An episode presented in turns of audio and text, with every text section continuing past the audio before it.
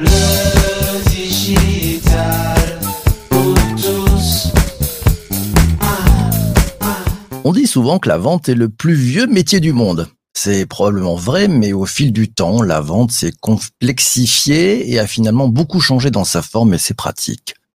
Nul doute que le digital, la data et leurs usages ont eux aussi contribué à revisiter le modèle. Plus de data, plus de méthodes, plus de process aussi, pas toujours facile pour ceux qui pratiquent la vente au quotidien de s'adapter à ces nouvelles approches dans des environnements toujours plus concurrentiels et toujours plus exigeants. Parce qu'il n'est pas si facile d'avoir une vision claire des forces et faiblesses de son approche commerciale, les entreprises ont de plus en plus besoin d'un processus de vente structuré qui leur permet de maîtriser leur vente de bout en bout.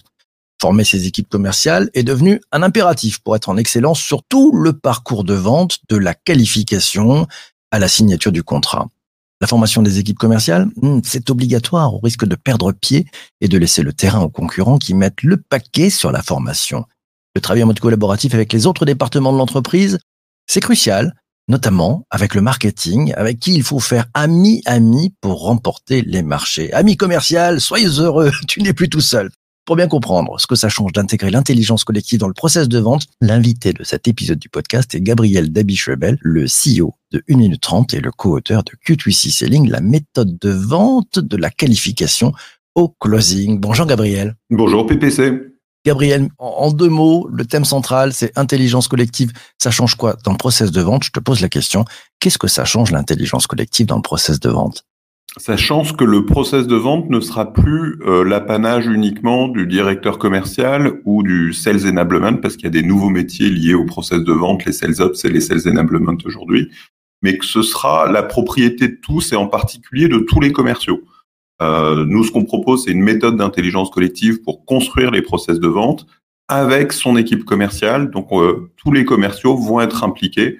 En tout cas, tous ceux qu'on va mettre à contribution, quand on a une équipe de 100 personnes, ça peut être plus compliqué, euh, vont être impliqués dans la co-construction de ce process avec leur head of sales, avec leur sales enablement et sales ops, avec aussi le marketing. Donc ça veut dire qu'on met tout le monde autour de la table et, on se descend euh, des premiers contacts avec le client jusqu'à la phase finale de, de signature, c'est ça? En fait, dans la méthode, on propose vraiment des outils pour euh, co-construire ensemble en utilisant euh, des canevas, en utilisant des post-it. On est vraiment dans les mêmes techniques que le design thinking. Le design thinking. Euh, on propose des outils pour que collectivement, on réussisse à co-construire ces process euh, avec une démarche en quatre étapes. Un premier canevas euh, sur euh, qui aide à définir qu'est-ce qui fait gagner un process de vente euh, parmi ses clients. Donc un certain nombre de questions qui, qui, permettent de se chauffer et de mettre à contribution toute l'équipe sur la compréhension de ce qui fait gagner une vente.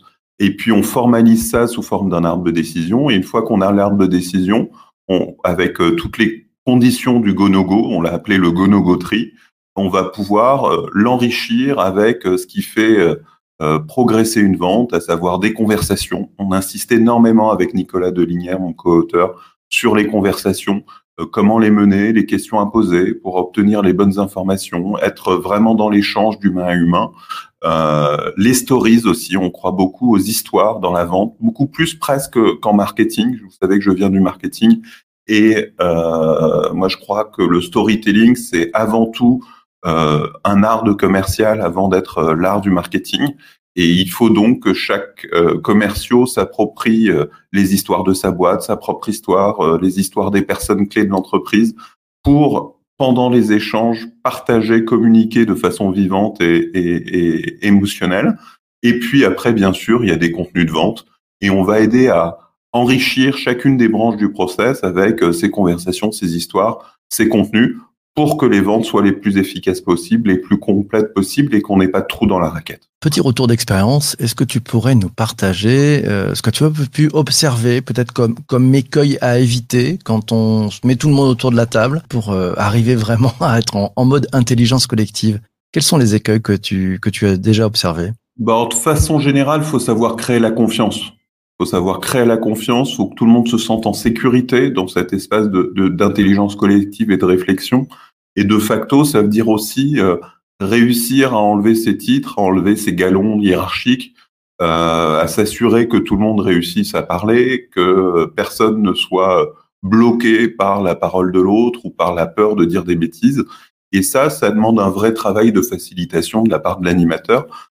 Euh, c'est pour ça que tous les consultants d'une minute trente d'ailleurs font de, la facilitation et, du, une petite forme de coaching euh, pour que euh, créer cette confiance et s'assurer que euh, bah, ça va pas être l'atelier du chef, ça va être tout le monde qui va pouvoir participer, pouvoir s'exprimer sans être jugé. On a fait un épisode avec euh, Laurent Olivier, le directeur associé d'Arecia. Mhm. On, on, a parlé de euh, notamment des futures euh, techniques et des futures routes du marketing. Il y avait au travers dans ces routes euh, notamment l'ABM. Est-ce que tu peux nous parler de la façon dont ce process peut fonctionner pour tout ce qui est account-based marketing? Très bonne question. Euh, en fait, l'ABM va être à la croisée de nos deux méthodes Acquisition Strategy Design et Q2C Selling. Euh, parce que c'est quoi la BLM Comme tu le dis, c'est l'account-based marketing. Donc, c'est une approche marketing ciblée sur des comptes stratégiques. Et euh, tout d'abord, si, si, si, on, si on doit expliquer les choses, on va, on va mettre en place une réflexion de type Acquisition Strategy Design. C'est notre méthode pour construire ces stratégies d'acquisition. Et cette méthode-là, elle va être euh, très euh, client-centric, donc euh, centrée sur le client, avec une, une, une, première démarche qui, dans laquelle il va s'agir de comprendre le, le parcours d'achat du client. Quelles sont toutes les étapes qu'il franchit avant d'acheter et, et, on va former, on, on, on, travaille ça à travers un autre canevas, on formalise ce parcours d'achat et on vient réfléchir à quelle action on met en place pour faire progresser le client dans son parcours d'achat. Et typiquement, quand on est dans une logique euh, de, de compte stratégique, on va avoir une, une, une compréhension du parcours d'achat qui va être très individualisée, qui va euh, s'appuyer sur de la recherche sur le client, sur ce qu'il fait, sur ses centres d'intérêt, sur, sur ses sujets, pour venir construire une stratégie d'acquisition la, la, plus adaptée possible. Et en fin de parcours, quand les commerciaux rentrent en jeu, parce que l'ABM, c'est pas que le, le, le, moment, le moment de l'interaction avec des commerciaux, c'est aussi une, une, démarche en amont de l'interaction avec les commerciaux, avec du marketing en amont, etc. Euh, en fin de parcours, on va rentrer dans une logique Q2C selling. Euh, qui est un peu différente d'acquisition strategy design parce que on, là on est plus process centrique et plus centré sur l'entreprise et ce qui fait gagner.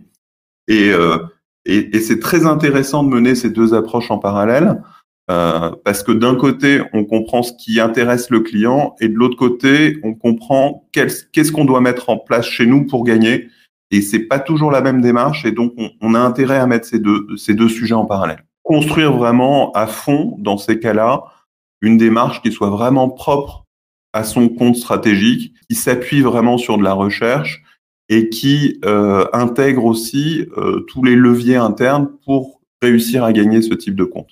Question de, Lionel, il te demande est-ce que les, systèmes CRM s'intègrent dans, la démarche euh, que tu nous décrivais de cette méthode de, vente de la qualification au closing? Ils rentrent à quel moment les outils de CRM alors une fois qu'on a fait l'arbre de décision, qu'on a structuré les étapes et tout, on peut avoir dans certains CRM des, on peut les paramétrer pour insérer des, des les playbooks à l'intérieur et faire en sorte, typiquement HubSpot a une solution de cette nature, il y a certains paramétrages de Salesforce qui le permettent, on peut euh, faire en sorte que euh, HubSpot ou Salesforce donne un guide de conversation au commercial avec une checklist, une checklist à cocher euh, pour s'assurer qu'il suit le process. Mais par rapport à cette question-là, nous, euh, je suis en train de réfléchir sur une nouvelle solution qui s'appelle salesdeck.io, qui consiste à euh, donner un outil qui va guider euh, le commercial en interaction avec son client pendant une visio à travers de la gamification et une forme de jeu de cartes pour s'assurer qu'il suive le process commercial de façon ludique. Et, dans SalesDeck, en fait, on ne représente plus le process sous forme d'un arbre de décision, mais on le représente sous forme d'un jeu de cartes, comme un jeu de mille bornes qui porte ses conditionnalités. Tu peux nous, nous, dire un peu comment ça marche, ce, ce, ce jeu, ce mille bornes là? Alors, Pour creuser un peu le sujet du mille bornes, euh, un mille bornes, c'est vraiment un arbre de décision. Et on s'en rend pas compte, et les enfants de 5 ans qui jouent au mille bornes, oh, peut-être un peu plus que 5 ans, ne s'en rendent pas compte non plus. Et typiquement, je vous donne un exemple, si vous voulez jouer la carte sans borne, vous allez être obligé d'avoir au préalable un feu vert, pas de limitation de vitesse, pas d'accident, pas de pneu crevé. Et si vous avez l'un de ceux-là, il faut d'abord réparer avant de pouvoir jouer la carte sans borne. Donc on peut modéliser euh, le process commercial sous forme d'un jeu de cartes où chaque carte va représenter une question, un sujet à aborder, un document à présenter, une vidéo à présenter. Euh, donc tous les éléments du processus commercial et on va pouvoir se préparer son jeu de cartes en amont du rendez-vous, préparer euh, le jeu de cartes de, de, son client aussi où on va lui suggérer des questions, lui donner des cartes réactions qui lui permettront de réagir plus vite pendant une conversation. J'aime, j'aime pas, je veux aller plus vite, euh, je veux prendre la parole, ce genre de choses. Et on va pouvoir, comme ça, imaginer, et c'est ce qu'on a fait avec SalesDeck, une, une, relation plus interactive et plus engagée pendant le rendez-vous commercial, à savoir que à chaque fois que moi, vendeur, je pose une question, je pose la carte question. Cette carte question va faire un pop-up sur l'écran de l'acheteur, lui demander de mettre la réponse. Euh, si lui veut poser une question, ça fait pareil. Et on empile les cartes comme ça, ce qui crée un, un compte rendu à la volée. Euh, si vous voulez voir des écrans et voir à quoi ça ressemble, vous pouvez vous rendre sur le site salesdeck.io. Euh, ça vous donnera un, peu une dynamique de, de, de, de la cinématique du rendez-vous commercial, même si c'est encore statique. Hein. Moi, je suis très impatient d'avoir euh, le MVP fini début mai pour pouvoir avoir des vraies images dynamiques. Mais l'idée, c'est vraiment de rendre les rendez-vous commerciaux plus engageants, mieux préparés et euh, créer de l'adoption, en particulier dans les équipes commerciales, pour qu'elles appliquent le processus sans avoir le sentiment d'être contraintes à appliquer un arbre de décision. En fait, la grande idée, c'est ça, c'est changer la modélisation de, de l'arbre de décision classique vers ce jeu de cartes, et donc pour euh, créer vraiment de l'adoption et faire en sorte que les commerciaux euh, aient plaisir à appliquer les process, ce qui n'est pas toujours le cas.